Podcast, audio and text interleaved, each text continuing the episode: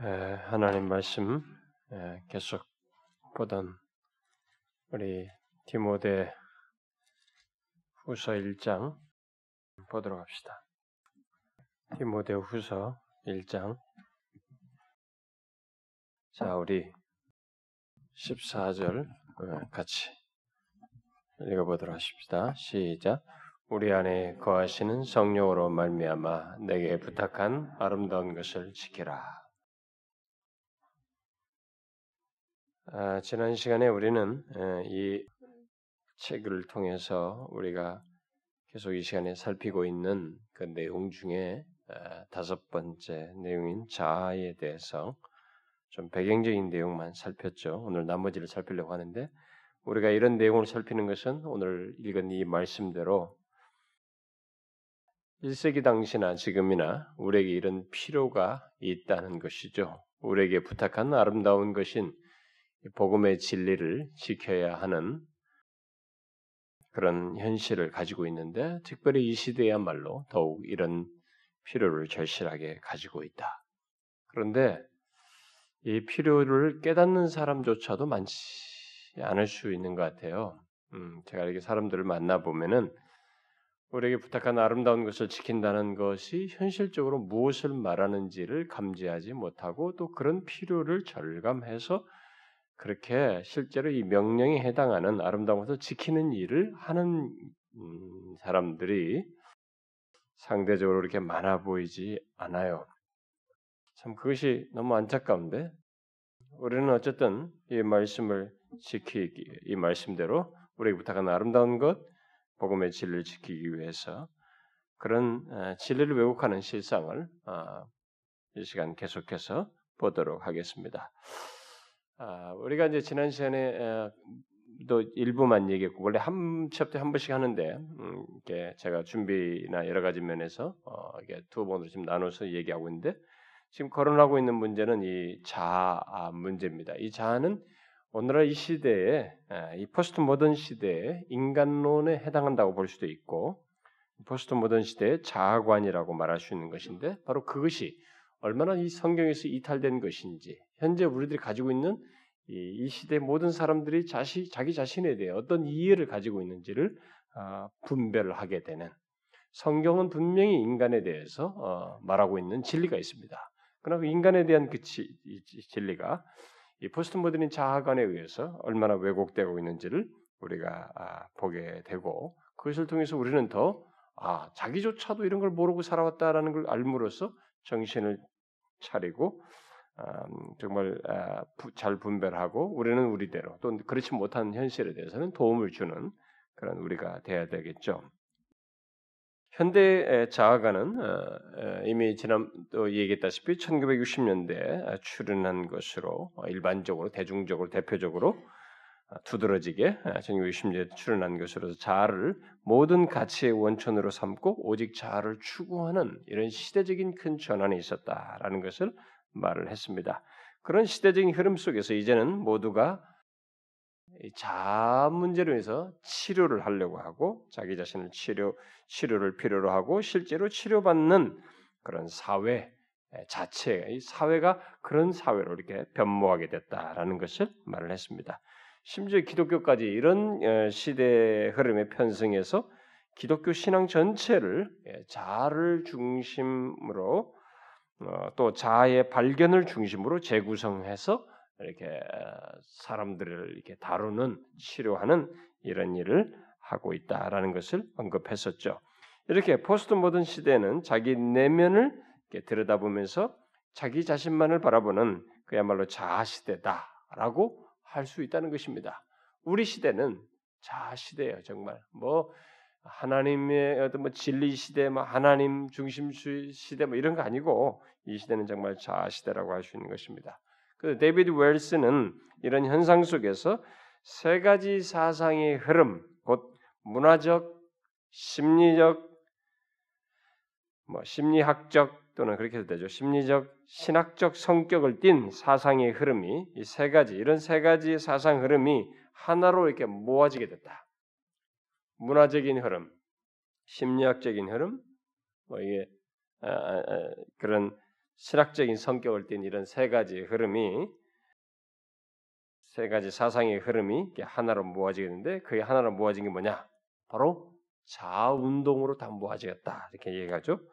그래서 오늘날의 문화도 이렇게 자아 운동과 관련돼 있고 오늘날의 사람들의 심리적인 문제도 자, 다 결국 자아 운동과 관련된 것이고 또 신학까지도 이제는 자아 운동에 초점을 맞추어서 현대의 자아 운동을 정당화하는 이런 괴이한 일이 벌어지고 있다라는 것입니다. 그래서 자운동을 인해서 심리학이 활짝 꽃피우게 돼, 더 이게 힘을 받은 것이죠. 프로이드의 이런 심리학적인 이론이 이런 이 자운동에서 더 임세기에 정말 온 세계가 심리학 심리학합니다. 뭐 가장 인기 있는 학문이 될 정도로 음, 심리학이 활짝 꽃피우고 미국 같은 나라에서는 이 심리학이 결정의 의료 행위로까지 이제 여겨지게 되죠. 음, 그래서 그렇게 활짝 꽃피고 1960년대 이후에 문화적인 변화와 맞물려서 더욱 막강한 힘을 또한 갖게 됐다는 것이죠. 그래서 그 흐름은 그 흐름을 수용한 기독교마저도 음, 기독교에 의해서도 신학적인 지지를 성경을 사용해서 이런 자아 운동의 지지를 받음으로써 오늘날의 이 자아가는 굉장한 이 이제 명실상부 이게 저기 그, 이 신학 이 신앙의 세계, 기독교의 세계에서도 어, 이렇게, 이렇게 믿고 수용할 그런 자아관으로 이렇게 발전하게 됐다는 것입니다. 그러나 이런 자아관은 분명히 성경과 성경이 말하는 인간과는 다른 것이죠. 인간과 성경 인간과 배치되는 것입니다. 웰스가 그것에 대해서 어, 좀 언급을 하죠. 이 포스트 모던 자아가 종교를 갖게 될 때는 자유주의자나 이머전트 내지는 어설픈 복음주의자가 되기 쉽다. 그런데 이 가운데 하나가 되면 역사적인 개신교인이라고는 볼 수가 없다. 이 포스트 모든 자를 이렇게 기독교가 아무리 서포트해서 지지한다 할지라도 그것은 개신 역사적인 개신교인이라고 볼 수 있다 볼 수가 없다는 거예요. 종교학자들로부터 옛날에 성경에 기초해서 가르쳤던 그런 내용에 그런 성경 기초에서 주장했던 그리스도인이라고 말할 수 없다는 것입니다. 성경적이지도 않고 사도적인 특징도 없을 것이다. 이름만 그리스도인이지 생각은 기독교적이지 기독교적이지 않을 것이다. 실제로 오늘날의 그 사람들이 자기들이 다 기독교적이라 하지만 그렇지 않을 수 있다는 것입니다. 자 그러면 이 포스트 모던의 실체를 이 포스트 모던의 자아, 포스트 모더니즘의 자아를 자아의 실체를 좀 더 상세히 살펴보면 이제 웰스는 포스트 모던 자아는 네 가지 근본적인 변화를 내포한다라고 어, 말하고 있는데 그 변화 속에서 있게 된 결과가 바로 이 포스트 모던 자아의 특징이죠. 결국 포스트 모던 자아의 특징이라고 말할 수 있는데 이것이 결국 어떻게 변모해서 됐는지를 네 가지로 말을 하고 있죠. 이 포스트 모던의 이 자율적 자아를 이해하기 위해서는 오늘날 포스트 모던 시대의 자율적 자아를 이해하기 위해서는 네 가지 변화를 우리가 주목해야 됩니다. 아, 참 여러분 이, 이 포스트 모던 시대의 이, 이 자율적 자아, 인간의 자아에 대한 이 이해를 하는 것은 굉장히 도움이 될 거라고 봐져요. 어, 저한테도 이것은 상당히 그 참 호감스럽게 되는 너무 좋은 설명을 이 사람이 해주고 있다고 생각이 됩니다. 그러니까 여러분들의 아이들과 지금 자라나는 아이들이 왜 이들이 이런 자아관을 가지고 있는지를 여러분들이 알고 싶으면 바로 이것을 보면 되는 것입니다. 이런 자아관, 포스트 모든 자아관을 이해하면 됩니다. 어떻게 해서 이들이 이렇게 현재와 같이 바뀌었느냐라는 것을 설명해 줄 수 있는 것입니다. 네 가지의 변화에 의해서 있게 되었다. 첫 번째 변화는 바로 덕목에서 가치로 바뀌게 됐다. 음, 이런 바뀌, 바뀌게 되는 변화 속에서 있게 됐다라는 것입니다. 과거에는 이 덕목이라고 하는 것, 곧 절대적인 선, 뭐 절대선, 절대덕 이런 것들을 가지고 있었습니다. 그래서 그것들에 의해서 어, 그것들에 대한 뭐 이해가 절대선과 절대덕이 뭐냐에 대한 이해가 시대마다 다르긴 했지만은 대략 그것들은 모든 시대 모든 사람들에게 옳은 어떤 도덕적인 규범들이었어요. 모두가 다 인정하는 이 도덕적인 규범들이었습니다. 그런데 사실 그런 모든 덕목들은 하나님의 성품, 그 도덕적 성품을 반영한 것들이죠. 어, 하나님의 거룩하심, 뭐 정의, 어, 정의, 그다음에 자비, 뭐 사랑, 진실함, 뭐 이런 거죠. 하나님의 이 도덕적 성품을 다 반영한 것들입니다. 바로 그것들이 인간의 삶에 적용되는 생활의 규범들이 규범들이고 예, 덕목들이었던 것이죠. 어, 예, 그런 생활의 규범들이 어, 우리가 흔히 지금까지 말해왔던 이제 어, 이전 시대에 다 공유했던 덕목들이었습니다. 따라서 덕목은 하나님이 만드신 세계의 도덕적인 구조를 형성했습니다. 이런 덕목들은 그러니까 이런 덕목에 의해서 우리가 사는 세상에 일종의 도덕적인 구조를 이렇게 쫙 서로 우리가 형성해서 만들게 됐었죠. 그래서 우리들은 하나님께서 만드신 그 도덕적 세계 안에서 살아간다는 것이 이제 성경이 가르침이었고 우리가 부인할 수 없는 사실로 다 받아들이고 오래도록 믿어왔던 것이었어요.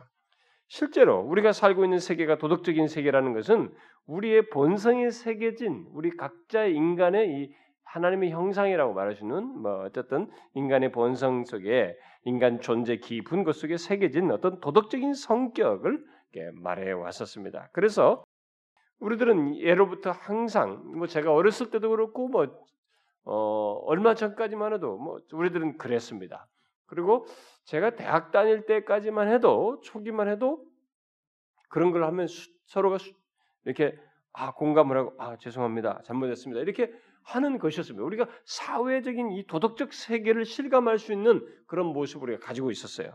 그래서 뭐 부정직한 것보다는 정직한 것이 낫다. 어? 어 거짓보다는 진실이 낫, 게 여겨졌고 뭐 무자비한 것은 막 우리가 다 싫어했죠. 무자비보다는 자비한 것이 낫고 뭐 경솔하기보다는 사려 깊은 것이 더 낫다고 여겨졌습니다. 그리고 사회 사회적으로 부도덕적이고 음, 부도덕하고 비윤리적인 것에 대해서 도덕적인 것이 더 낫다라는 생각을 우리가 다 했습니다. 그래서 제가 어, 어, 신대원 입학했을 때 대학원 입학했을 때 1985년에 그때 한 좀 특이한 우리 신대원에 입학한 어떤 사람이 어떤 사람이 길거리에서 뭘 하는 거예요. 담배를 어떻게 해요? 좀, 좀 방작이 폈나? 어쩐다 가지고 가서 그렇게 뭐 핀다고 뭐 어쩐다고 했나? 뭐라고 했어요. 가지고 그 양반이 그걸 뭐 알았습니다. 이렇게 그냥 우리가 그런 것을 가지고 이런 왜 간섭이야 이렇게 할 수도 있는데 그때 그 사람 말을 듣고 그 사람이 그래 했다는 거예요. 이게 기분 나쁘지만 자기보다도 나이가 좀 더 많아 보이고 그러니까 그 사람이 좀 나이가 좀 있, 긴 있었어요. 그러니까 수용을 했었어요. 근데 그 양반이 그것을 한 5년 뒤, 7년 뒤에 했어요. 또 한 번 비슷한 식으로. 거기서는 경찰한테 신고당했어요. 그 양반이. 그러니까 그 사이에 85년에서 7년 사이에도 벌써 우리나라에서도 이런 것들이 변화다 바뀌었다, 바뀌었다는 것을 그 사람의 경험 속에서 우리가 볼 수 있습니다. 우리는 부정직한 것보다 정직한 게 낫다고 하는 걸 다 공통 공통적으로 다 생각하고 있었어요. 그래서 그동안 우리 사회는 사람을 볼 때도 그렇고 사람을 뽑을 때 추천할 때 그 사람의 이런 성품의 차원을 아, 말하면서 그것을 추천의 내용으로 말하면서 중요시 여겼습니다. 그러나 현대에 이르러서 사람들은 경쟁 속에서 신뢰를 중시하고 그런 것을 추구하는 가운데서 성품보다는 능력에 더 관심을 갖고 중시하게 되는 이런 시대의 변천이 있게 됐습니다. 그래서 성품도 좋지만은 능력이 있어야 한다. 능력이 있지 않는 인간은 별로 뭐 의미가 없다 말이지. 그 그래야 뭐 돈도 벌고 사람도 삶도 살 수 있지 않느냐. 어? 이런 사고 방식이 현대인들의 사고를 지배하게 되었다는 것이죠. 여러분 실제로 오늘날도 뭐 다 그런 식으로 바라보지 않습니까? 우리 뭐 능력 없어 봐. 그럼 뭐 아무것도 아닌 것이에요. 뭐 그 사람 성품이 어떠느냐, 뭐 그것은 그 다음 얘기야, 막 이게 이제 오늘 우리들도 뭐 100% 거의 다 가지고 있는 생각이죠. 자, 이런 현실에 대해서 웰스는 다음과 같이 말하고 있습니다.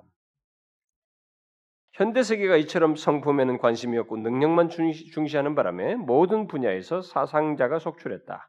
자기 분야에서 대단히 유능한 사람들이 인격적 결함을 갖고 있는 것으로 판명된다. 그러면서 이제 예를 들죠. 우리 주변의 대학교를 한번 들여다보라. 대학의 교수진은 나라에서 가장 창의적이고 똑똑하고 혁신적인 사람들이다. 여러분 그렇잖아요. 교수들은 우리가 사회에서 가장 덕망 있고 어? 어, 대표적인 사람들이에요. 다 이게 우러, 우러러 보는 그런 사람들이란 말이에요. 그런 사람들이다. 그런데 동시에 바로 이들 가운데 일부가 가장 냉소적이고 사악하고 악독하고 음험하고 비정상적이고 파괴적이고 까다롭고 성말한 인물들로 알려져 있다. 음?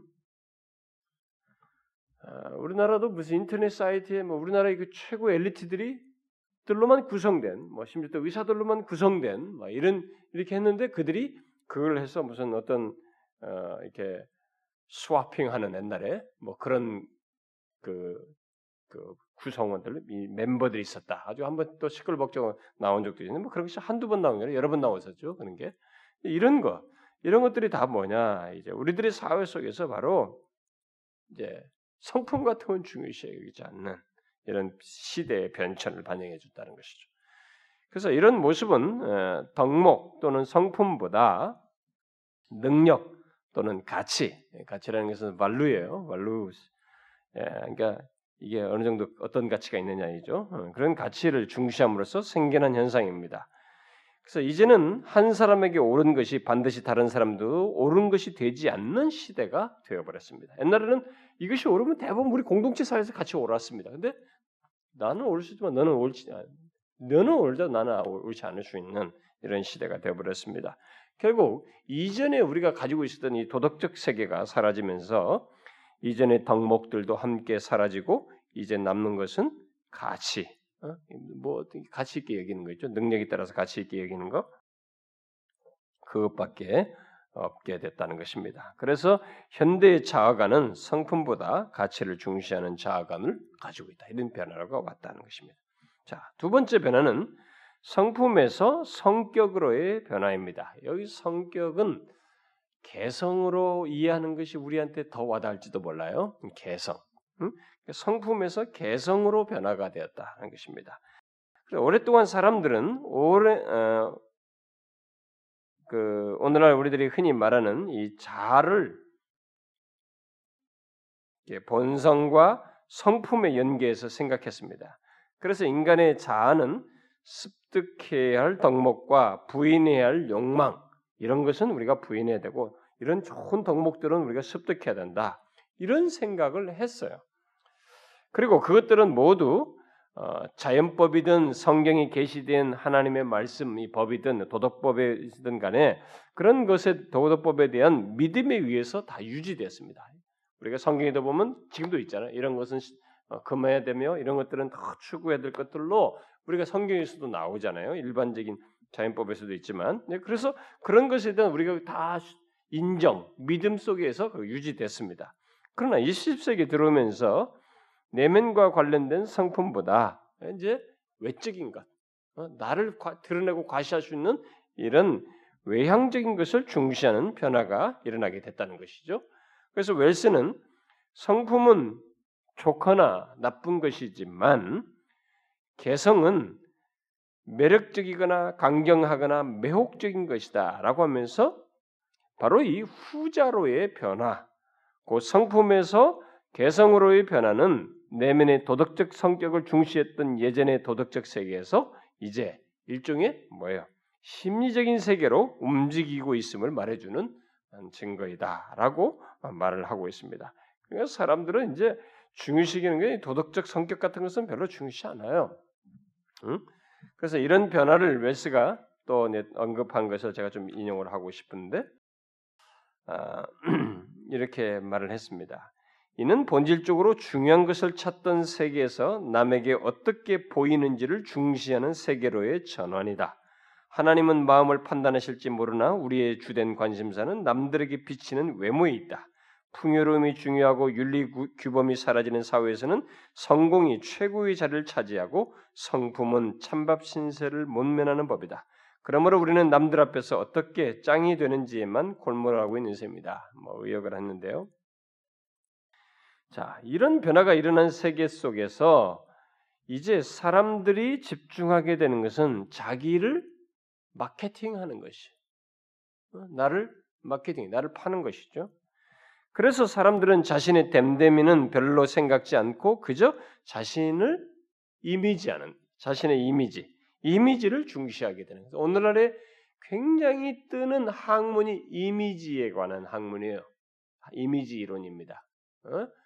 어, 이게 말이든 얼굴이든 뭐든 간에 이미지를 굉장히 중요해요. 그게, 그게 제일 사람들이 다 이미지를 가지고 판단하는 이 세상으로 바뀌다 보니까 이미지가 꽝이면 이 효과가 없다는 거예요. 이미지 관리 그런 거 이미지의 좋은 표현, 이미지 뭐 상품이든 뭐든 간에 내가 누구 연사로 나오든 말을 하든 뭘 하든 이미지가 굉장히 중요시 여기는 이런 사회는 마케, 자기를 마케팅해 그렇게 해야만이 잘 호소력 있고 좋은 평가를 받기 때문에 이런 세대가 됐다는 거죠.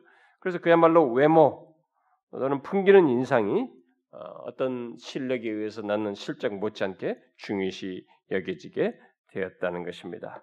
자, 이 부분에 대해서 좀 덧붙인데요. 웨스가 이 이전 세계의 표가 도덕적 목적을 위한 자신의 자기의 희생이었다면 음? 이전 세계는 이 자기 희생을 굉장히 어, 중요시 여겼습니다. 그러나 현대 세계의 어, 표어는 성공을 위한 자기 실현이다. 지금의 관심사는 사람들 가운데서 튀는 것, 유별나게 보이는 것, 자기 이미지를 심는 것, 남들의 주목을 끄는 것, 자기를 내세우는 것이다. 20세기 말의 현실을 보면 마치 전면에 공공연하게 보이는 사람과 내면에 숨겨진 사람의 사이의 연관성은 아무런 상관이 없다는 듯이 사람들을 무대에 올려놓기 위한 산업이 온통 번창하고 있다. 음? 이렇다 보니 과장된 이력서, 뭐 이전에 서울대 수의학과 교수, 어, 그 교수도 뭐 무슨 뭐 주기세포 이런 것도 막 조작하고 조작된 연구 결과를 발표했죠. 그 외에도 그런 음, 유사한 어떤 학위 조작이라든가 뭐 이력서 조작, 심지어 뭐 이제는 아예 대중적으로는 뭐 얼굴을 뜯어 고쳐서 성형을 통한 또는 남자들까지 이제 요즘 미용실에서 메이크업하고 이게 뭐 다 한다고 그러죠. 뭐 얼굴 뭐 성형 하는 것뿐만 아니라 피부 관리, 메이크업 등에서 외모 변형 등을 꾀하고 그런 것을 이제 공공연하게 나타나는 시대가 됐다. 우리는 뭐 이게 옛날에는 뭐, 뭐 깜짝 놀라고 말해 그, 그렇게네요. 막. 그거 아주 수치스럽게 얘기인데 아니 이제는 그것을 공공연하게 우리가 다 통용하는 그런 시대로 바뀌었습니다. 우리는 이것을 그냥 시대 변천으로 얘기하는데 그렇지 않다는 것입니다. 이것은 자간의 변모에 따른 현상이라는 것이죠. 포스트 모더니즘의 모던 자의 현상이라는 것입니다. 그래서 이렇게 거짓된 인상을 이렇게 조작된 만드는 인상 그런 인상을 꾸미고 거짓으로 자신의 이력이나 어떤 연구 결과 같은 것을 조작하고 이런 것을 하는 것에 대해서 과거에는 도덕적인 관점에서 아주 나쁘게 보았어요. 응? 문제시였습니다. 그리고 수치스럽게 여겼어요. 그러나 이제는 이것은 하나의 성공을 위한 전략이야. 뭐 거짓이냐, 죄악이냐, 수치 이런 거 아니에요. 전략이야. 내가 이 시대에서 잘 살기 위해서 성공을 위한 전략이고 우리 모두가 권장살 권장할 사항으로 여겨지는 시대가 되었다는 것입니다. 그래서 웰스는 이런 현실에 대해서 윤리적으로 말해서 이제는 흙도 없고 백도 없이 회색지대로 가득한 세계를 어, 예상할 수밖에 없다. 우리는 무슨 소리를 하든 애누리에서 들어야 하고 또 무슨 주장이든 불신하는 법을 배운, 배운 것이다. 그래서 의식적으로가 아니라 자동적으로. 그러니까 이제는 다 서로가 이렇게 이미지에 의해서 뭔가를 덧붙여 놨으니까 말도 그렇고 다 그러니까 하도 뭐 전화도 뭐뭐 전화가 와가지고 막 뭐, 뭡니까 뭐 이렇게 하면서 뭐 이거 뭐 저거 이거 막 선전하잖아요. 무슨 케이블 TV 무슨 전화기 휴대폰 막 뭐든지 하여튼 우리한테 사람을 확 현혹시키게 다 하잖아요. 그러니까 이제는 말을 이게 불신하면서 들어야 하고 어? 뭐든지 이런 시대가 그것이 뭐 자동적으로 이렇게 돼버렸다라는 것이죠. 우리는 지금 에, 결국 자기를 파는 문화 속에서 이렇게 살아가고 있다는 것입니다. 그렇게 전체적으로 자기를 파는 마케팅하는 문화 속에서 우리들이 살아가고 있다는 것이죠. 그래서 오늘날 그런 시 그렇게 하기 위한 자기를 개발하는 것, 자기 개발이 결국 자기를 마케팅하기 위한 일종의 어, 한 수단이죠. 뭐 자기 개발을 우리는 말이는 굉장히 좋습니다. 자기 개발을 해야 된다. 이런 게 막 사회 가면 직업에 막 대학 졸업할 때도 대학생 때도 그렇고 대학 졸업하고 뭐 사회들 도 자기 개발을 해야 된다. 이런 말을 막 하는데 그게 결국 무슨 말이냐? 너를 잘 마케팅해라. 너를 잘 팔 수 팔기 위한 이런 작업이 필요하다라는 말로 이제는 결국 바뀐 셈이다라는 것입니다. 그런데 이런 세상을 만드는데 완벽한 도구로 쓰인 게 뭐냐? TV와 영화라는 것입니다. TV는 사람이 이미지를 보죠. 여러분 TV에 나오기 위해서 막 화장 잘 해가지고 거기서 쫙 관리, 거기서는 실수하면 안 돼, 막. 그래서 쫙 그리고 영화에서는 영화에서 보여준 그 이미지 있잖아요. 이 사람 이미지. 그 사람이 그렇게 사느냐? 그런 모습이냐? 전혀 아니거든. 어? 그 가끔 TV에서 우리나라 연 뭡니까 이 저기 우리나라에서 그 명절 때 그 갑자기 아나운서들 이렇게 정숙하고 항상 바른 얘기만 따박따박 그냥 굳은 표정으로 잘하는 아나운서들이 나와서 노래 자랑하면서 막 갑자기 춤을 추고 그러면 사람들이 쇼크를 먹잖아요. 어? 그 사람에 대한 이미지가 있는데 그게 깨지니까 네, 그만큼 이게 이제 우리들에게 TV나 영화가 사람의 이미지만 이렇게 자꾸 이미지를 보여준다는 거죠. 그러나 그 이미지 뒤에 있는 성품은 전혀 보여주지 않고 있기 때문에 그것을 결국 분리시키는 현상을 가지고 있다는 것입니다. 그런데 이런 현상, 그 성품과 아, 개성 사이에 연결고리를 잘라버린 현상이 이제 이 대중 사회, 현대 사회 속에서 있고 바로 이 TV가 그런 역할을 크게 하고 있는데 바로 이런 연결고리를 잘라버린 현상이 마케팅 교회를 통해서 이게 교회로 침투해 들어왔다는 것입니다. 그래서 목사와 성도 사이에서도 이런 성품과 개성의 연결고리가 잘려버린 이런 이미지 관리 속에서 목사와 성도가 서로 바라보는 현상이 생겼다는 것입니다. 그러니까 목사도 또 큰 스크린에 잘 관리된 어? 그런 모습으로 어, 조엘 오스틴 같은 사람이 뭐 관리 잘하잖아요. 이렇게 뭐 사람들이 조금 말만 참 뭐 사람들이 그, 그 이미지로 그 사람을 다 생각한다는 거죠. 응? 그런데 그 목사들을 다 그런 이미지로 본다. 스크린에 이미지로. 성도도 그렇게 본다는. 그러니까 이게 목양적인 어? 그런 그런 개념이 이제는 없어졌다. 인격적인 접촉점 속에서 목회하는 이런 것보다는 대형 교회 속에서 이렇게 바로 어, 이런 음, 현대 포스트 모더니즘에 변화된 에, 이런 자아관이 어? 성품과 개성 사이에 이런 이 연결고리에 잘린 그런 모습의 목사와 성도 사이에도 나타나게 됐다는 것입니다. 어쨌든 이미지를 중시하는 시대 속에서 성품이 반영된 어떤 희생적인 인물을 영웅시하던 과거와 관련해. 막 소방관이 막 가서 자기가 사람들 구치를 죽었다 막, 막 강제 구소령이 막뭐 어떻게든 막 폭탄에 자기 몸을 던져 병사들을 고쳤다. 이게 뭐 우리가 두고두고 영웅으로 여기는 막 이렇게 했는데 이제는 그런 게 영웅이 아니라는 거죠. 어? 오늘은 뭐 그런 거 해봐야 크게 아 뭐 수고했는가요 진짜 음, 그런 사람 참 그런 사람도 있구나 요즘에는 아직도 뭐 요 정도지 이제는 그런 사람이 영웅이 아니라 어떤 사람냐 이미지 관리를 잘한 인기 스타 그 사람의 삶이 어떠냐, 뭐 물란하느냐, 뭐 어떤 더러운 것이 있느냐는 건 중요한 게 아니라 사람들 대중 앞에서 이미지 관리 잘한 인기 스타 이 사람이 영웅인 거예요. 모두가 그런 사람이 되고 싶어. 그래서 우리 어린 아이들 유초등 아니 중고등부 얘들에게 직업 선호도 1, 2, 3등 사이가 다 연예인. 그것이 되고 싶은 거죠. 인기 스타가 되고 싶은 거야. 뭐 그게 영웅이에요. 그들의 영웅. 어, 희생적인 옛날 그런 영웅은 아닌 것입니다. 그래서 이런 변화의 결과로서 새로운 자아관이 결국 나타나게 됐는데 이것은 거의 예측하지 못했던 일이라고 웰스 가 말을 합니다. 그러면서 다음과 같이 어, 덧붙이는데요.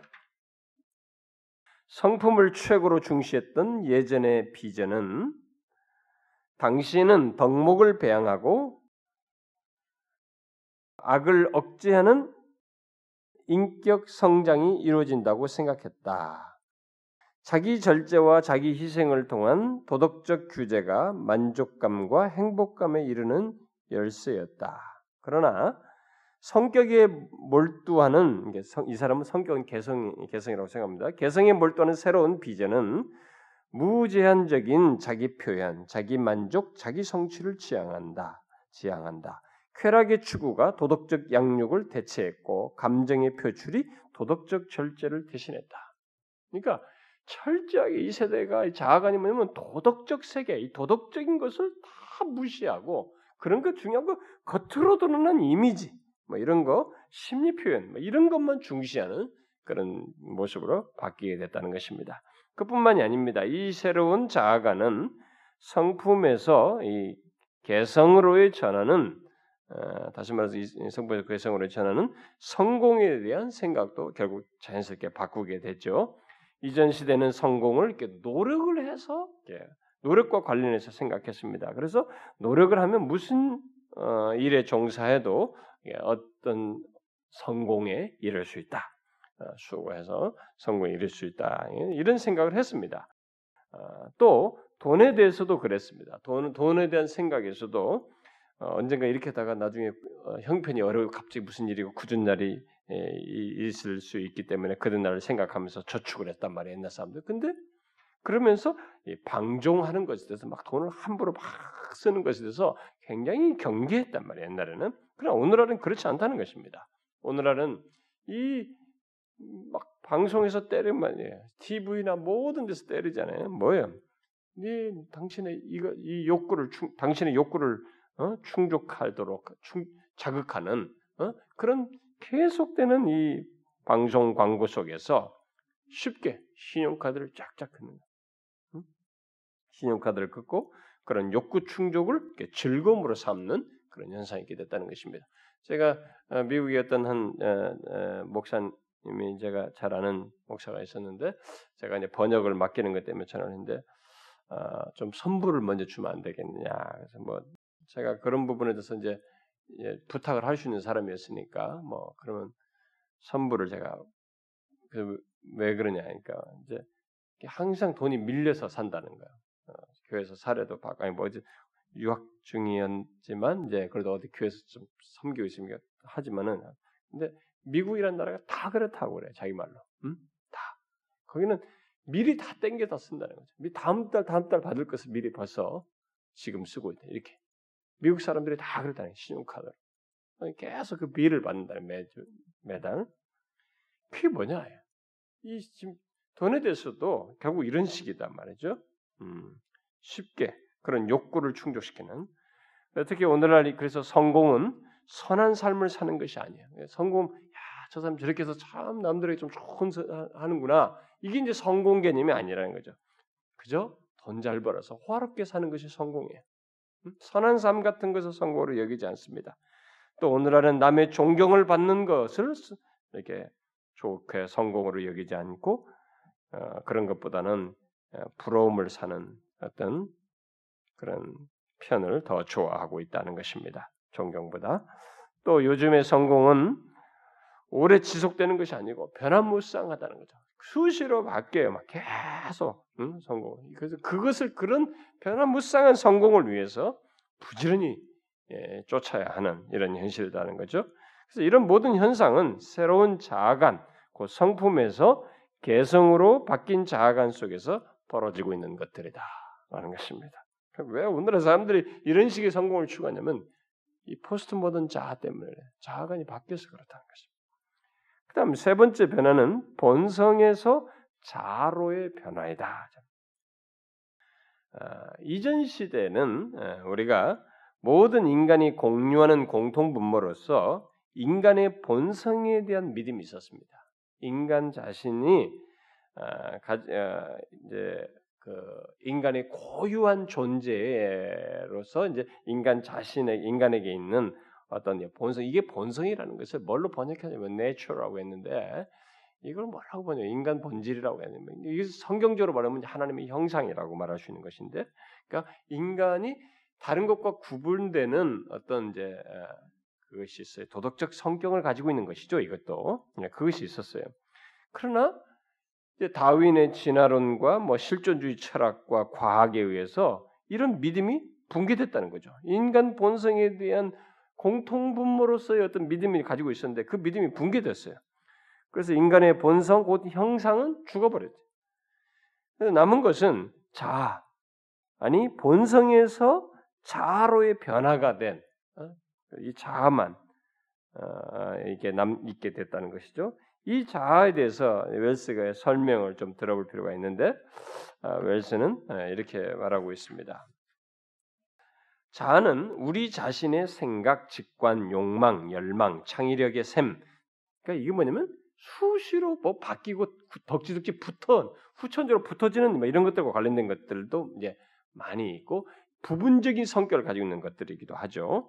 그리고 존재 자신의 총체적인 것이 아니라 부분적인 것들이죠. 뭐 자신의 생각, 직관, 욕망, 열망, 창의력의 셈, 특이 특이점 등 다른 모든 사람과 구별시켜주는 모든 요소를 일컫는 것으로서 우리의 내면 세계라고 할 수 있다. 내 자아는 곧 유일무이한 나 자신이다. 모든 사람은 자기 속에 독특한 배열로 구성된 자기만의 자아를 가지고 있다. 그러니까 이 자아조차도 이해를 잘해야 됩니다. 이 오늘날의 바뀐 자아라는 것이 하나님의 형상에서 오늘날의 자아라고 말하는 바뀐 자아는 바로 자기 속에 독특한 배열로 구성된 자기만의 자아. 공통분모가 아니에요. 음, 이런 여러 가지 생각이나 이런 직관들을 다 배열해 가지고 나만의 자아를 갖게 된 것을 얘기하는 것입니다. 그래서 이 자아는 우리 각자를 독특한 존재로 만드는 데 기여하는 모든 요소들이 합쳐지는 장소다. 이 요소들에는 성, 인종, 나이, 세대, 문화, 개인적 내력, 내면의 심리적 구조 등이 모두 포함된다. 이 모든 것을 한 묶음으로 만들라. 그러면 우리는 제각기 독특한 존재가 된다. 어느 누구도 내가 가진 것과 똑같은 특이한 점들, 똑같은 배열을 갖고 똑같은 관점과 통찰력을 갖고 있지 않다. 당신도 마찬가지다. 그러니까 굉장히 주관적인 자예요. 응? 이런 것들을 다 조합해가지고 나만의 고유한 주관적인 자아가 되는 것입니다. 예, 그 독특하다는 것이 예, 일종의 주관적 성격이 강한 그런 것을 얘기하는 거죠. 그래서 오늘날은 바로 이런 새로운 인간관 또는 자아관에 의해서 아, 아이들을 가르치고 어, 자신들의 권리를 주장한다는 것입니다. 그래서 자신을 가장 존중되어야 할 독특한 존재로 어, 여기면서 자신을 표현할 권리를 자신을 표현할 권리를 이런 독특한 존재에서 나는 내 자신을 표현할 권리를 가지고 있다고 어, 주장한다는 것이죠. 이런 면에서 이 자존감 문제가 계속 거론된 것입니다.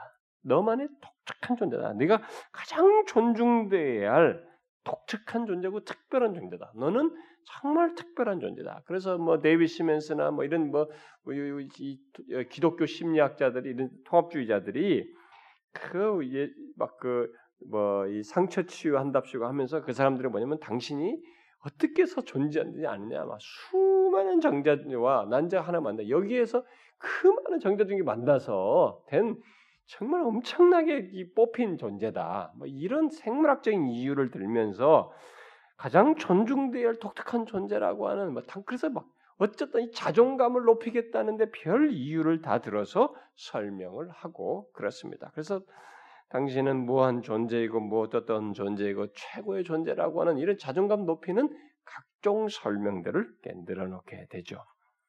그래서 뭐 당신은 사랑받게 태어난 사람도 역시 그 맥락에서 나온 거 아닌가 싶기도 하고요. 응?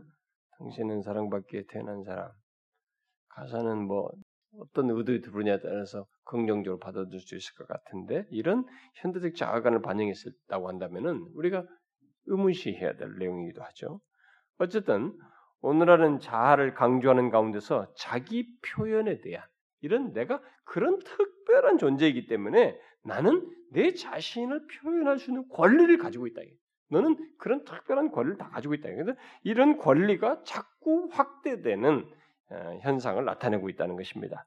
그러나 개인적인 권리는 어, 법으로서 보장되는 권리, 우리가 사회 속에서 법으로서 보장, 보장되는 권리도 있지만 있는데 지금 그것을 넘어서서 스스로 주장하는 권리를 포함한다는 것입니다.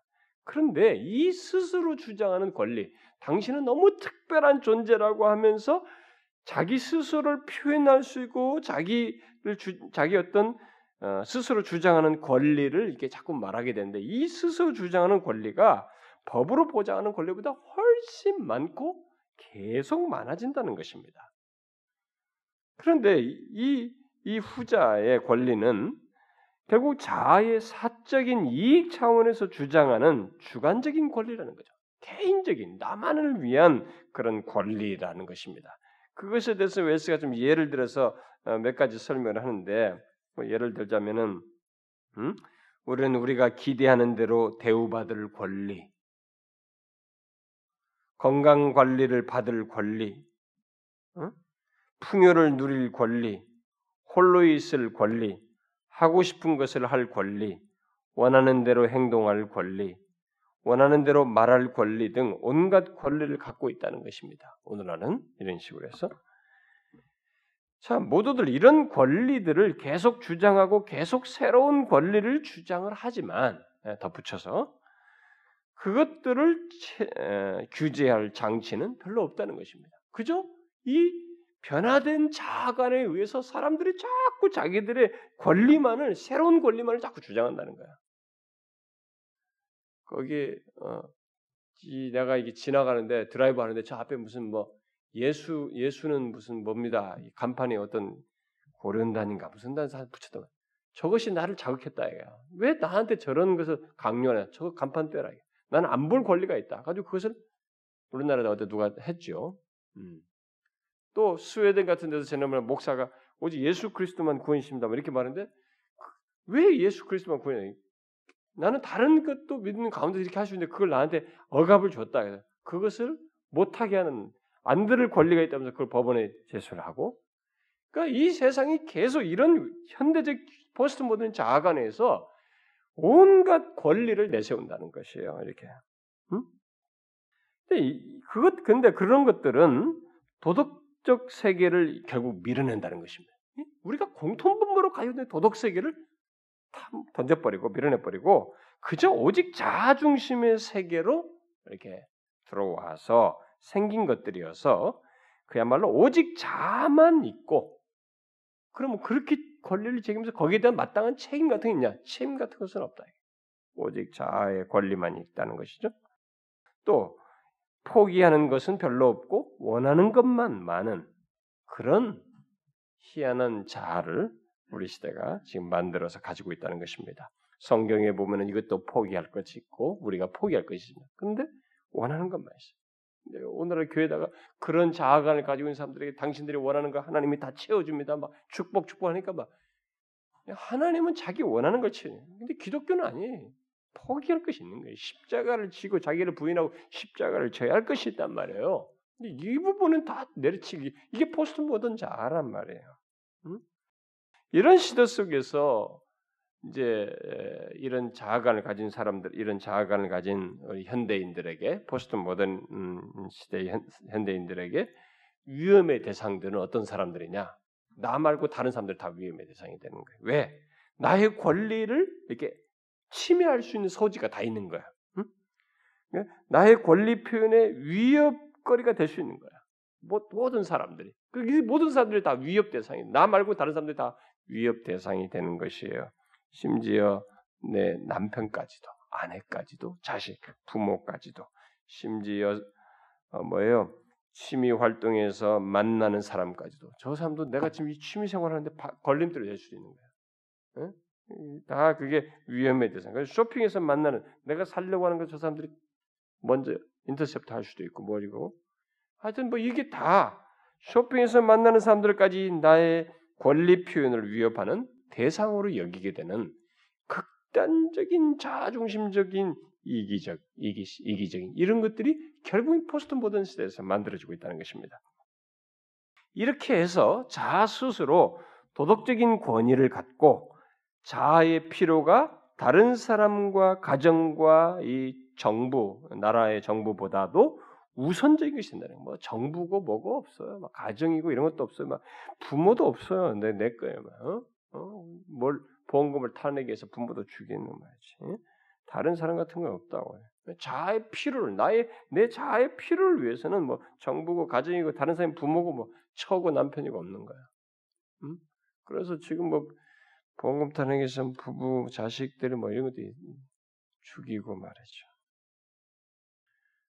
응?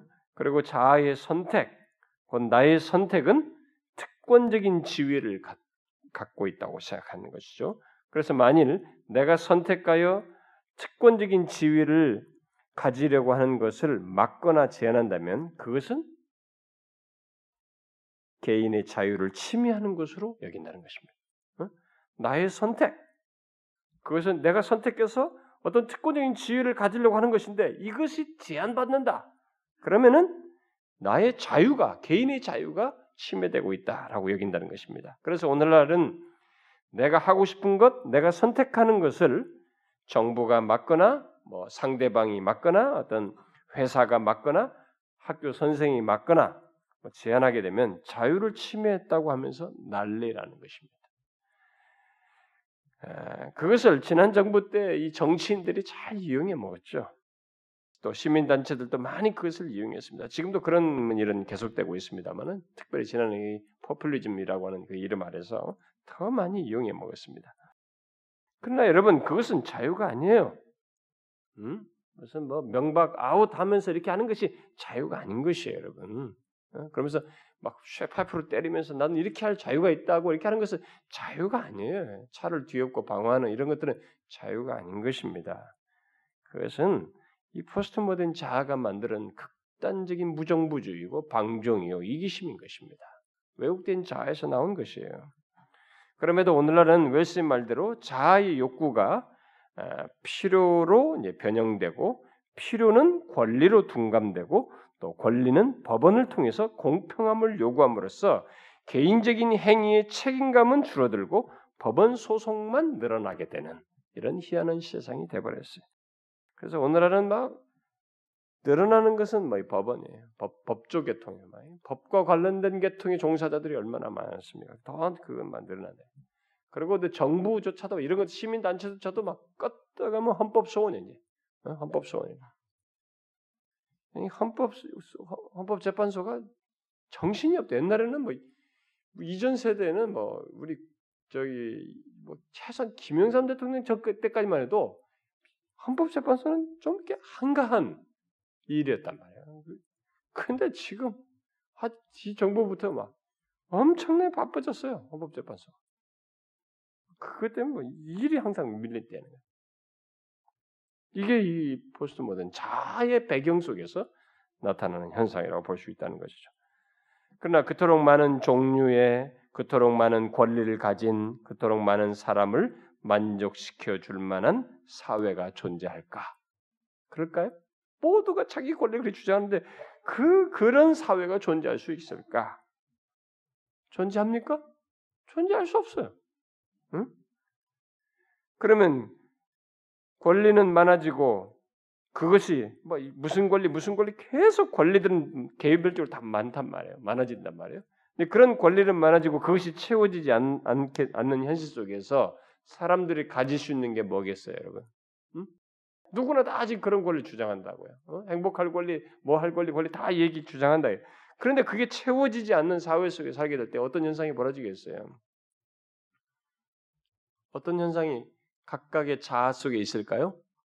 욕구 불만과 절망감이라는 것이. 그래서 놀라운 사실은요. 옛날보다 더 풍요롭고 선택의 폭이 많아진 세상에 살지만 현대인들이 이 포스트 모던 시대의 사람들이 욕구 불만으로 가득 차 있습니다. 어? 남들보다 좋은 직장 갖고 벌이가 괜찮은데도 그래도 욕구 불만이 가득해 있어요. 여러분 보세요. 그렇지 않습니까? 우리가 옛날에 못 살았을 때 뭐예요? 이렇게까지 욕구불만 없었어요. 어? 고생 죽을 하고 막 잘 살아보세요. 새마을 운동한답시고 해도 이렇게까지 욕구불만 안 가졌다고. 똑같은 본성을 가졌었는데. 근데 지금 훨씬 낮은데도 욕구불만을 가득 차 있어요. 그러면서도 절망감, 절망감을 가지고 있어요. 왜? 권리가 많아졌어요. 더 많은 권리를 생각하고 있는 이 포스트 모던 자아를 가지고 있어서 그렇습니다. 그래서 웰스는 오늘 현대인의 삶은 혼란, 무질서, 고통, 정서적인 문제, 삐걱거리는 소리로 점철되어 있다고 말하면서 상실감, 공허감, 무질서 등 내면의 잘못된 상태를 가지고 있다라고 덧붙입니다. 바로 이런 현실 때문에 그 상실감과 잘못된 방향 감각으로 인해서 세상이 결국 치료 중심적인 세계로 전환하게 된다는 것입니다. 그러니까 모두가 욕구 불만 가지고 거기서 절망감 속에서 상실감을 느끼고 잘못된 방향감을 가지니까 이것을 어디서 종잡을 수 있으니까 막 다스리기가 어려운 거예요. 그러니까 이 뭐냐? 심리적 치료를 다 필요로 해. 그래서 시, 치료 중심적인 세계로 이 세상이 또 덩달아서 잘 조성이 돼버린 바뀌게 되는 것이죠. 그런데 흥미로운 사실은 그런 현대인의 잘못된 상태, 사회적인 병폐에 대해 현대 치료 중심적인 세계가 내린 처방이에요. 그러면 그런 것에서 좋은 처방을 내리느냐? 제대로 된 처방을 내리느냐? 아니라는 것입니다. 여기에 대해서 이 사람이 이렇게 말합니다. 그것은 그러니까 이 처방은 우리를 욕구 불만에 빠뜨리는 모든 것과 관련하여 우리의 감정을 열어 보여야 한다고 한다는 거예요. 어떤 처방을 내느냐? 그냥 네 감정을 열어 보여라. 이게 처방이에요.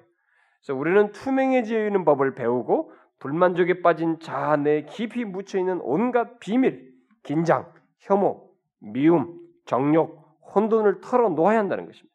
이런 내적 에너지를 구두로 말로써 표현해서 방출할 때에만 우리는 그 정체를 파악하고 거기에 이름을 붙이고 어느 정도 위안을 얻을 수 있다고 한다는 것입니다. 여러분도 그렇게 듣지 않았어요? 주변에 왜 그런 걸 마음에 담고 있어? 터트려. 응? 말을 해란 말이지. 어? 그렇게 구두로 표현함으로써 그게 치유 효과가 있다는 거예요. 여러분 만약에 성경에 기록된 사람들이 요셉이나 이런 사람들이 아, 그 여러 가지 힘들다 왜 거기서 살면서 그 갖다가 욕구불만 누적된 거 이거 막다 터트려 봐요. 어? 그게 치유된다고 됐겠어요? 이런 맹꽁이 같은 처방전을 다 들어요. 그래가지고 나도 할 말 해야 돼. 그러면서 막 결국 불화를 일으켜버려 터트려요. 그, 그, 그, 그런 걸 누구한테 배웠는데, 그러니까 자기 친구들이 그랬다는 거야. 또 누가 이렇게 말해줬대. 어? 자기 친구가 의사를 만났는데 정신과 의사분들 그걸 다 터뜨리라고 그랬대. 또 심리치료 받은 상처 치유에서 그렇게 말했다는 거예요. 교회에서 그렇게 가르쳐줬대. 이게 잘못된 것이에요, 여러분. 좀 성경대로 사셔야죠. 교회 성도들까지 그래요. 할 말 다 해야 된다는 거예요. 그래서 교회에서 온갖 자기들끼리 다투어요. 가정에서도 불화가 일어나고 말이죠. 부부관계, 형제간도 다 다투어요, 이렇게. 더 싸운다고. 치, 자기는 치유받겠답시고. 여기 대해서 웰스가 얘기합니다. 그러나 그런 자가 치료법의 맹점은 내면의 재고품만 조사, 어?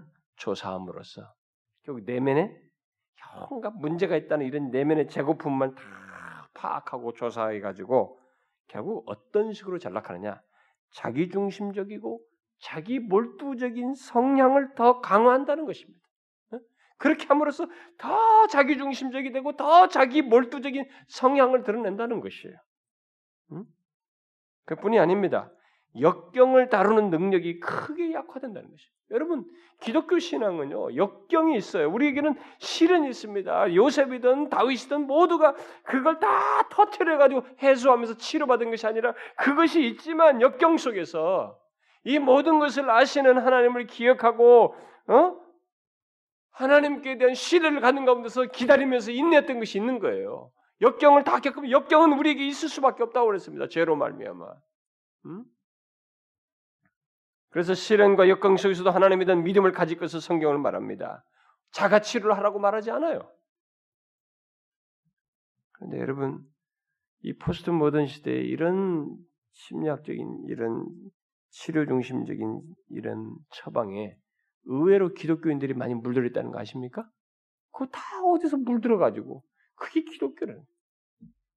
근데 그걸 다 교회에서 가르쳤단 말이지. 아니단 말이야. 이게 왜곡된 변화된 현대 이 포스트 모던 자아관에서 나온 것이죠. 이제 마지막 변화를 말하면 그것은 죄책감에서 수치심으로 바뀌었다는 것입니다. 수치심은 남에게 알려지기를 원하지 않는 어떤 행위나 말이 알려졌을 때 느끼는 거북한 느낌이다. 라고 합니다. 그렇죠. 실제로 그래서 도덕적인 성격을 갖추고 있지는 않아요. 지금 내가 느끼는 것이에요. 그러나 죄책감은 다릅니다. 외적인 표준이 외적인 표준이 이게 침해되었을 때 외적인 표준들은 대표적으로는 우리에게 있어서는 하나님 그분의 말씀이죠. 계명 이런 것이 외적인 표준이 침해됐을 때 생기는 것으로서 도덕적인 성격을 갖습니다. 수치심은 우리가 주관적으로 느끼는 것으로서 이게 수평적인 것이에요. 다른 사람도 아, 저 사람 눈치만 안 느끼면 뭐 수치심 느낄 것도 없어요. 별로. 수평적인 것인데 죄책은 우리가 객관적으로 처한 입장으로 특히 하나님 앞에서 갖는 것으로서 수직적입니다. 따라서 수치심은 심리적인 세계에 속하지만 죄책은 도덕적인 세계예요. 이 수치심은 내 안에서 심리적인 문제예요. 그러나 이 죄책은 그렇지가 않아요. 이건 도덕적 성격을 가지고 있습니다. 감출 수 없는 사실이에요. 하나님과의 관계 속에서 있는 일입니다. 음? 또 사실 하나님이 아니라도 이 사회 공동체적인 어떤 그런 끈 안에서 가질 수 있는 것들이에요. 그런데 오늘날 이 자아를 최고 권위자로 삼고 자신의 느낌을 중시하는 이 포스트 모던 세계에서 특히 치료 중심적인 현실 속에서 생긴 현상 중에 하나가 뭐냐? 사람들이 죄책 같은 것은 신경 안 쓰고 그저 자신에게 생기신, 생기는 수치심만을 치료하기 위한 자율적인 어떤 메커니즘을 만들어서 갖게 됐다는 것입니다. 오늘 이, 이 자아의 어떤 괴로움이나 수치심을 치료하는 그 어떤 메커니즘으로서 가지고 있는 자율적인 메커니즘이 뭐냐? 아, 대표적인 것이 있다면 자아의 어떤 괴로움이나 수치심을 치료하는 그런 인기 있는 대표적인 방법 중에 하나가 있다면 피트니스 같은 것을 통해서 이게 몸으로 해소하는 거예요. 그러니까 자신의 이게 죄책 같은 거 신경 안 쓰고 수치심만 신경을 쓰는데 이것을 어떻게 치료하느냐? 몸으로 해소하네. 몸으로 이것을 해소함으로써 처리하는 이런 메커니즘을 우리가 가르게 되는데 그게 이제 몸으로 해소하는 것 중에 대표적인 것이 바로 피트니스라는 거죠. 우리나라 여기만 해도 몇 개가 있어요. 이 동네만 해도 엄청나 많습니다. 어? 피트니스가 이에 대해서 웰스가 덧붙이고 있습니다. 좀 그 설명하는 것을 좀 읽어드리면 트레이닝이 우리의 세속적인 예배가 되었다. 벨트식 걷기 운동, 러닝머신이죠. 돌아가는 벨트식 걷기 운동 기구가 영생에 이르는 길이다. 그거 하면서 푸니까 음? 혹은 적어도 노화작용을 물리, 어, 물리치는 한 가지 방법이다. 열심히 뛰면 영혼을 구원할지도 모른다고 생각한다. 적어도 단거리 경주가 그렇다고들 한다. 그러면 스스로 오염된 부분이 땀과 함께 증발해 버릴 것이다. 여기에 죄가 없이 얻는 구원, 복음이 없이 얻는 회복이 있다. 이 모두는 물론 휴머니즘이다. 이게 그리 놀랄 만한 일인가? 자아운동을 펼쳤던 이론가들 로저스, 프롬, 메이, 매슬로 굉장히 유명한 사람들이에요. 이 모두 자칭 휴머니스트들이 아니었던가? 그런데 놀랄만한 일이 하나 있다. 그것은 스스로 영적이라는 생각을 가득 품고 있고 그 중에 종교적인 사람도 엄청나게 많은 미국의 대중이 개구리가 연못에 뛰어들듯이 이 치료 세계에 뛰어들었다는 사실이다. 우리도 마찬가지. 우리도 그런 식으로 다 자기를 치료하려고 하고 이 수치심을 예, 자가 치료하는 이런 방식으로 어, 그걸 이용한다는 것입니다. 죄책 같은 것은 생각 않고 그러니까 도덕 세계는 이 포스트 모던 세계에서 철저하게 무너졌어요. 그래서 도덕 같은 건 전혀 없이 수치심, 심지인 것이고 그것조차도 자가 치료 방법을 다 메커니즘 가지고 있다 보니까 진짜 이 각각 개개인의 이 자아 이게 내가 이 세상이 최고예요. 모든 권리를 가진 최고가 돼버렸습니다. 뭐 이렇게 한다고 해서 뭐 그거 가지고 그러냐 이제. 응? 그러니까 이 백화점이나 이런 사람들 보면 막 그런 게 권리를 주장하고 막 시컨 쓰고 와서 막 직국에 쓰고 와서 뭐 어쨌다고 반납하는 이런 사람들 막 괴로워 죽을라냐. 그 사람이 권리 주장하니까 뭐 어쩔 수가 없는 거야. 무례하고 뭐 그것이라도 정상적인 방식을 통하는 게 아니라 무례함과 어? 이런 전혀 이 죄책 같은 것을 못 느끼는 태도로 이런 걸 보십니다. 자, 우리는 지금까지 내용을 통해서 이 포스트 모던의 자아는 과거의 덕목과 성품과 본성과 죄책감에 의해 규정된 우리 자신에서 능력을 중요시하는 가치와 개성 그리고 자아, 수치심을 중시하는 우리로 바뀐 자라는 사실을 간단하게 특징적으로 살펴봤습니다. 그런데 이 포스트 모더니즘의 이런 자아 운동에 오늘날 교회들이 이제 편성해서 치유적인 방법을 도입하고 있는 이런 모습이 이제 우리에게 있게 되는데 그러나 이미 앞선 시간에 언급했다시피 어, 우리의 중심이요 아니 인간 존재 자신의 우리 자신의 중심이고 이 온 우주의 중심인 하나님 곧 우리의 삶에서 권위를 갖는 외부의 중심인 하나님이 우리에게 우리에서 실종되고 없을 때 우리 자신도 와해되기 시작했다라는 사실을 우리가 앞서 언급을 했습니다. 결국은 결국 우리 존재에서 이렇게 다 객관적인 것들 그런 참조점 뭐 이런 것들 다 밀어내고 도덕 세계에서 다 자유하게 됨으로써 인간이 더 그러면 정말 편안하고 모든 것이 좋을 것 같은데 그렇지 않고 오히려 그렇게 세운 자아는 와해되기 시작했다는 것입니다. 그래서 스스로 텅 빈 모습과 깨어지기 쉬운 자아를 우리들이 갖게 됐다는 것이죠. 그것은 하나님이 우리에 의해 죽으면 우리도 우리 안에서 죽는다는 상관관계 때문에 피할 수 없이 일어나는 일이라는 것입니다. 인간은요, 하나님 없이 살 수가 없어요. 이런 부분에서요. 이런 관계를 가지고 있습니다. 그러므로 포스트 모던 모던 자아가는 너무 우리들이 지금 막 교회까지 추적하고 따라가고 있지만 이게 사실 뭐가 굉장히 있을 것 같지만은 껍데기라는 거죠. 인간만 부풀려서 막 올려놨지 실제가 지금 속 안에는 텅 빈 채로 껍데기만 부풀려 놓은 너무 과장된 그런 자아관이라는 것입니다. 그런데도 복음주의 교회들이 이 포스트 모던의 자아, 자아관을 비판 없이 줬는 것은 이게 뭔가 이게 새로워 보이 이게 응? 그 새로운 용어들이 쓰여지고 또 새로워 보이니까 자꾸 사람들이 그런다는 것이. 웰스의 말을 좀 들어보십시오.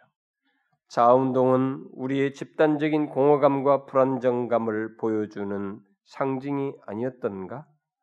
오직 불행한 자, 불행한 자가 늘 행복의 강박관념에 사로잡혀 있기 마련이고 스스로 공허감에 시달리는 자들이 항상 자기 속을 채울 무언가를 찾는 법이다. 영적 체험을 하고 자기를 발견하고 자기를 만족시키고 자기를 실현시키는 등 온갖 자기 자신의 입각해서 복음주의를 재규정 짓는 일은 순전히 문화와 관련된 것이지 그리스도와는 아무 관계가 없는 것이다. 음? 그러니까 기독교가 이런 일을 하지만 사실 기독 그리스도와 아무 상관없는 일을 한다는 것입니다.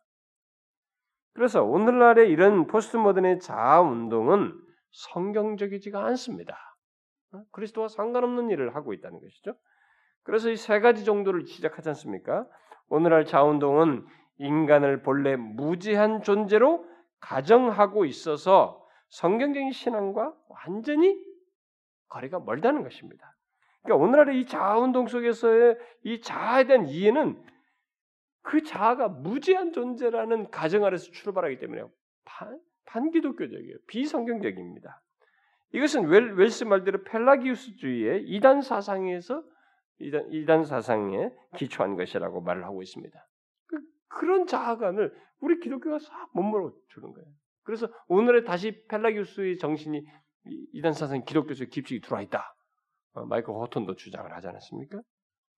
또 그뿐만이 아닙니다. 오늘의 자운동은 자아를 이게 무지한 존재로 보는 가운데서 더 이렇게 파생된 것이라고 볼 수 있죠. 그래서 영적인 차원에서 자기를 통해서 하나님께 접근할 수 있다고 하는 이런 사상이 기저에 깔려 있다는 것입니다. 그러니까 하나님께 접근을 바로 이 나를 통해서, 자를 통해서, 자기를 통해서 접근할 수 있다는 생각을 한다는 것입니다. 근데 이게 뭐냐 이게? 이게 포스트 모더니즘 영성이 바로 이런 핵심을 가지고 있는데 이런 면에서 포스트 모더니즘 영성은 이교적일 수밖에 없는 것이에요. 바로 자신을 통해서 신성에 접근할 수 있다는 생각을 가지고 있기 때문에 오늘날 이 포스트 모더니즘 영성을 기독교회가 영접하는데 굉장히 기독교적인 용어가 들어서 비슷해 보이지만 아니에요. 이것은 정말로 아닙니다. 오히려 이교적인 것입니다. 어? 범신론적이라고요. 뭐 뭔가 신성한 체험을 하겠다고 들었지만 결국 자기를 중재자로 삼는 것이거든요. 자기를 통해서 되는 거죠. 아니에요. 우리는 오직 이 땅에 오신 예수 그리스도를 통해서 우리는 하나님을 아는 것이에요. 응? 그래서 오늘의 이 신비주의도 이런 포스트모던 영성과 다 연결고를 가지고 있어요. 어떤 면에서 이 그러니까 시대적으로 이게 다 통용될 수 있고 수용될 수 있는 여지가 이런 포스트모더니즘의 자아관이 기재에 있기 때문에 가능하게 된 것입니다. 그래서 진짜 오늘날에 우리가 옛날에 음? 이그 어렸을 때 아이들과 이게 대해보고 뭐 또뭐 뭐 대학생들도 제가 있을 때 후배들 대해 볼 때 옛날 대했던 거하고 요즘은 같이 못 대해요. 어떻게 보면 이렇게 보면서 좀 미안한 말이지만 야 어떻게 저렇게 행동하며 사냐? 정말 막무가내다. 정말로 못 미치겠구나. 정말 지 맘대로구나. 진짜 자기밖에 모르는구나. 그 위에 아무도 없구나. 하나님 말씀도 안 먹히는구나.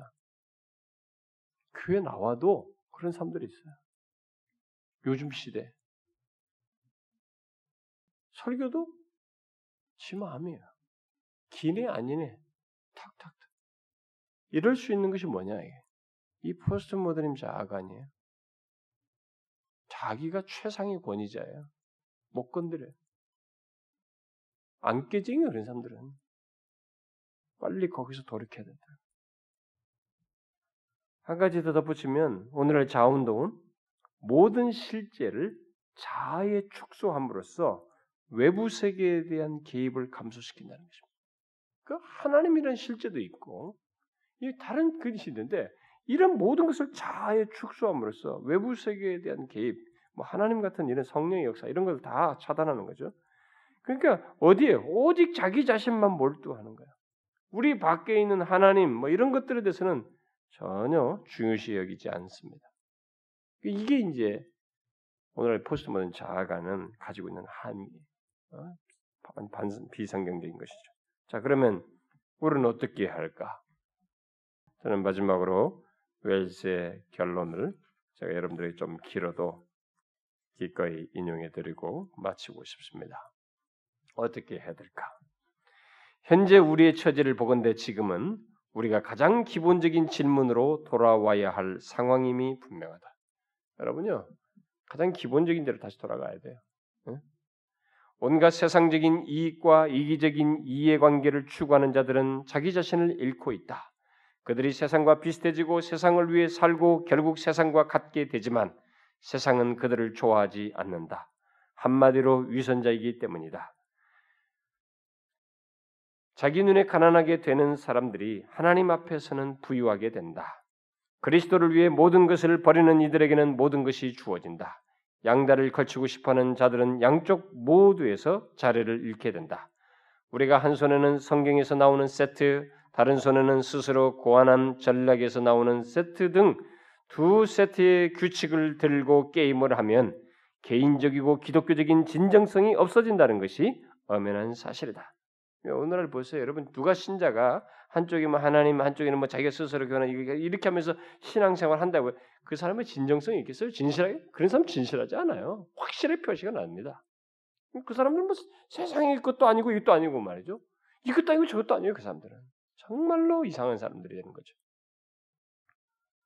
이처럼 현대적인 그렇게 말하고 난 다음에 웰스는 이제 잘못된 자아관을 가진 이 포스트 모던 시대는 다른 한편에서 우리에게 기회를 준다는 면에서 덧붙이고 있습니다. 이처럼 현대적 자아가 텅 비어 있고 와해되고 있는 현실, 우리의 포스트 모던 사회가 파편화되고 깨지, 깨지기 쉬운 상태에 빠진 현실은 성경적 신앙의 절호의 기회를 제공해 준다. 우리 사회는 진정한 실제, 진정성을 가진 인생, 알맹이가 있는 삶을 목말라 하고 있다. 저는또 이걸 믿습니다. 이 시대가 이렇게 더 드라이해지고 있기 때문에 영혼이 더 공허해지기 때문에 정말 우리들 중에 진정한 실제를 찾는 사람이 있어요. 그건 있습니다. 그걸 우리가 이런 것에 대한 소망을 가지고 진실로 예수를 믿는 게 뭐냐? 어? 참된 진리가 뭐냐? 인간을 진짜 살린 게 뭐냐는 것을 우리가 말해줄 필요가 있어요. 목마른 자들이 있기 때문에. 그러나 이 진정성은 이미 파산증이 빠진 자운동이 내걸 었던 깨어진 약속을 따르는 것과는 아무 상관이 없다. 그러니까 그 자운동을 따라서는 안 돼요. 그것은 그리스도를 통하여 거룩한 하나님 앞에 우리가 자리를 잡되 하나님의 성품이 우리에게 손을 뻗어 우리의 회복에 필요한 규제와 방향을 제공해 줄 제공할 때에만 가능한 것이다. 오직 하나님을 통해서 하나님에 의한 것에서만 기, 우리가 예, 손을 뻗어야 된다. 이런 일이 발생할 때 비로소 성실성이 태어난다. 그리고 성실성과 함께 우리 사회가 그토록 필요로 하는 빛과 소금이 도래하게 된다. 자, 이런 사실을 기억하고 웰스가 덧붙이는 이 시대 속에서의 우리들의 존재를 생각해 보기를 바랍니다. 우리가 일상적인 체험, 일상적으로 체험하는 세계에는 영구적인 것이 많지 않다. 일상의 체험은 실제로 일어나는 것이지만 그 심층에 있는 실제는 선과 악을 구분하는 판결이다. 이 판결은 영원한 세계에서 내려지는 만큼 우리는 이 포스트 모던 세계에 그저 포스트 모던 시대인으로만 사는 것이 아니라 영원한 세계에 속한 자들로 다가오는 세대를 바라보면서 살아가는 것이다. 우리는 단지 거듭난 자로 사는 것이 아니라 하나님의 세계에 속한 자들로 하나님을 좇아 생각하는 법을 배우는 자들로 살고 있다. 우리는 이 타락한 세상에서 하나님의 은혜를 힘입어 또 다른 세상이 있음을 상기시키도록 부름받은 자들이다. 세파가 모든 것을 휩쓸고 지나간 뒤에 현재 우리 눈에 보이는 것이 모두 지나간 뒤에 우리에게 오래도록 주어질 그 세상이 다가오고 있다고 말이다. 여러분 이것을 믿으셔야 됩니다. 이 포스트 모든 다 지나간단 말이에요. 영구한 세상이 우리 앞에 오고 있기 때문에 그것을 생각하면서 우리는 이 세상을 살아야 되는 것입니다.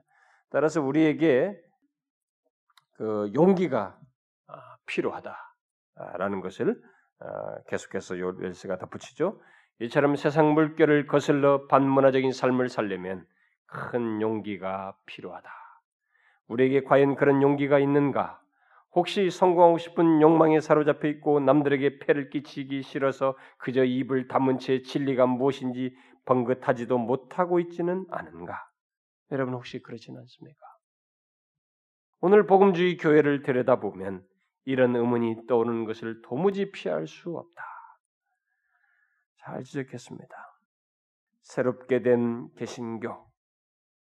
그러나 이 새롭게 된 개신교, 과거의 전성기를 누렸던 이 개신교는 장래에도 하나님을 아는 기쁨, 그 아들을 통해 하나님을 아는 기쁨을 누리고 하나님의 뜻을 뜻에 따라 하나님의 세계에서 살며 만물을 다스리는 하나님의 통치를 기뻐할 날을 맞이할 것이다. 이 개신교는 하나님의 진리를 따르는 동시에 갈수록 완전해지고 지혜와 생명이 충만해질 것이다. 그 앞에서 말한 종교적인 교회죠. 우리가 그런 교회를 추구, 진리를 따라서 종교적인 교회를 추구할 때 그런 교회가 이르게 될 것을 말합니다. 또 흔들리지 않는 튼튼한 면모를 갖출 것이다. 지적으로도 우리 시대의 유행과 흐름에 굴복하지 않을 것이다. 오히려 올바른 것을 행함으로 기쁨이 넘치고 그것이 주변으로 퍼져 나갈 것이다. 하나님의 창조사에게 경외감을 느끼고 하나님이 주신 소명에 따라 하나님을 섬길 수 있어서 감사하는 마음이 흘러나올 것이다. 그리고 혼란스러운 삶 때문에 갈갈이 찢어졌던 것들이 다시 하나로 합쳐지기 시작할 것이다. 이런 영광스러운 모습은 자운동이 꿈도 꿀 수 없는 것이다. 여러분 제가 여러분들에게 이런 내용을 가르쳐 전하고 제가 이렇게 진리를 중심으로 해서 사역을 하고 가르친다는 것을 지금도 저를 만나면 아직도 당신은 그렇게 하고 있어? 이렇게 물어요, 목사님들이. 그렇게 해가지고 정말 되겠어? 아, 지금 되고 있습니다. 웃어요.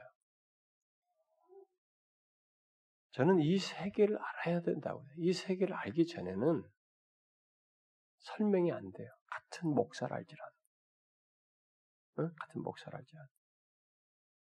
이렇게 다룰 수 있다는 것을 어, 참 저는 좀 한편에서는 굉장히 그 마음이 씁쓸하고 아프기도 하고 안타깝기도 하고 또 아주 정말 답답하기도 하고 그런 가운데서 이 세계를 모르는구나.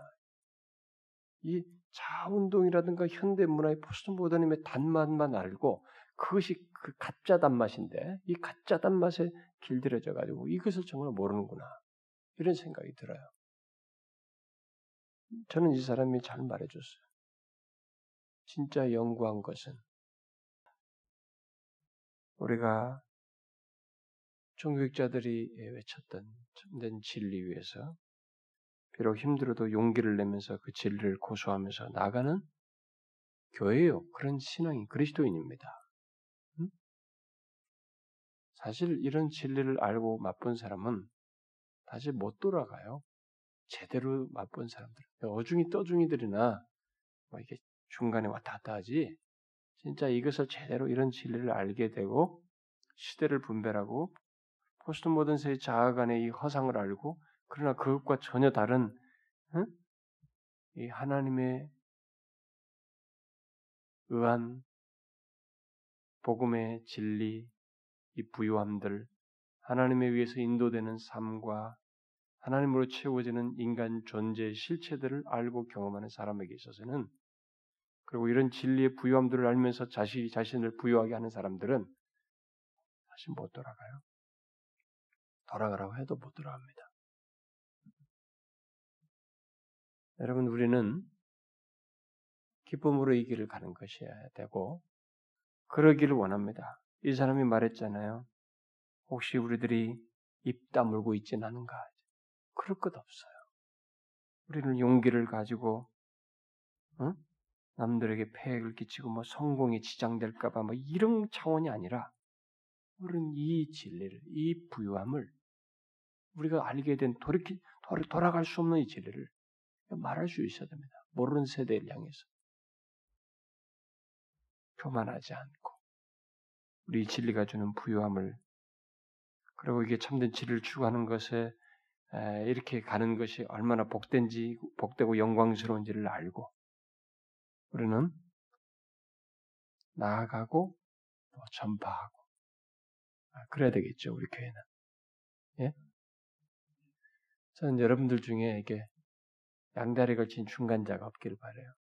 저는 우리 교회 아직 있거든요. 제가 보면 알지 않습니까? 그 사람들은 아마 초신자여서 우리 교회 온 지 얼마 안 돼서 생긴 사람이면 제가 이해합니다. 그 사람은 언젠가는 올 것이기 때문에. 근데 세월이 지났음에도 불구하고 양다리 걸친 사람이 있어요. 참 안타깝죠.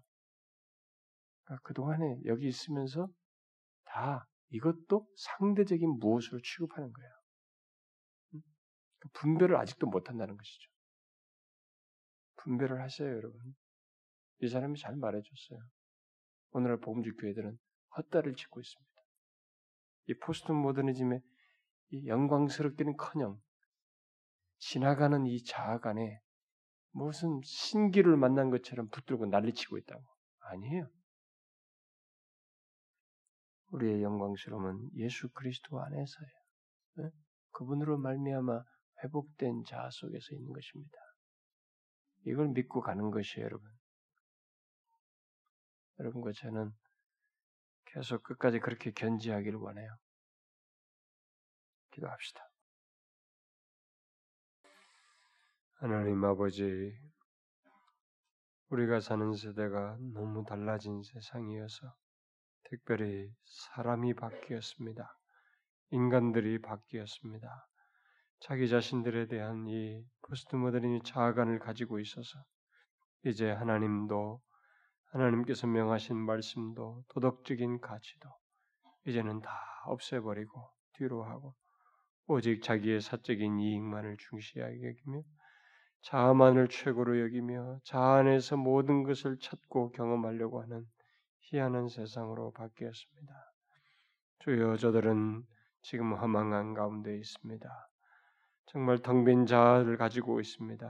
하나님 이런 자들을 향해 우리가 이 영광스러운 진리요 구원의 진리요 참된 자유와 생명과 구원이 있는 이 생명의 진리 예수 그리스도를 전하는 저희들 되게 하여 주옵소서. 우리들은 물론 이런 포스트 모던 시대에 자아간에 물들지 않냐고 그런 그 지식을 수용하여 뭣도 모르고 행치 않고 오히려 진리 안에서 행하는 저희들 되게 하여 주옵소서. 예수 그리스도 이름으로 기도하옵나이다. 아멘.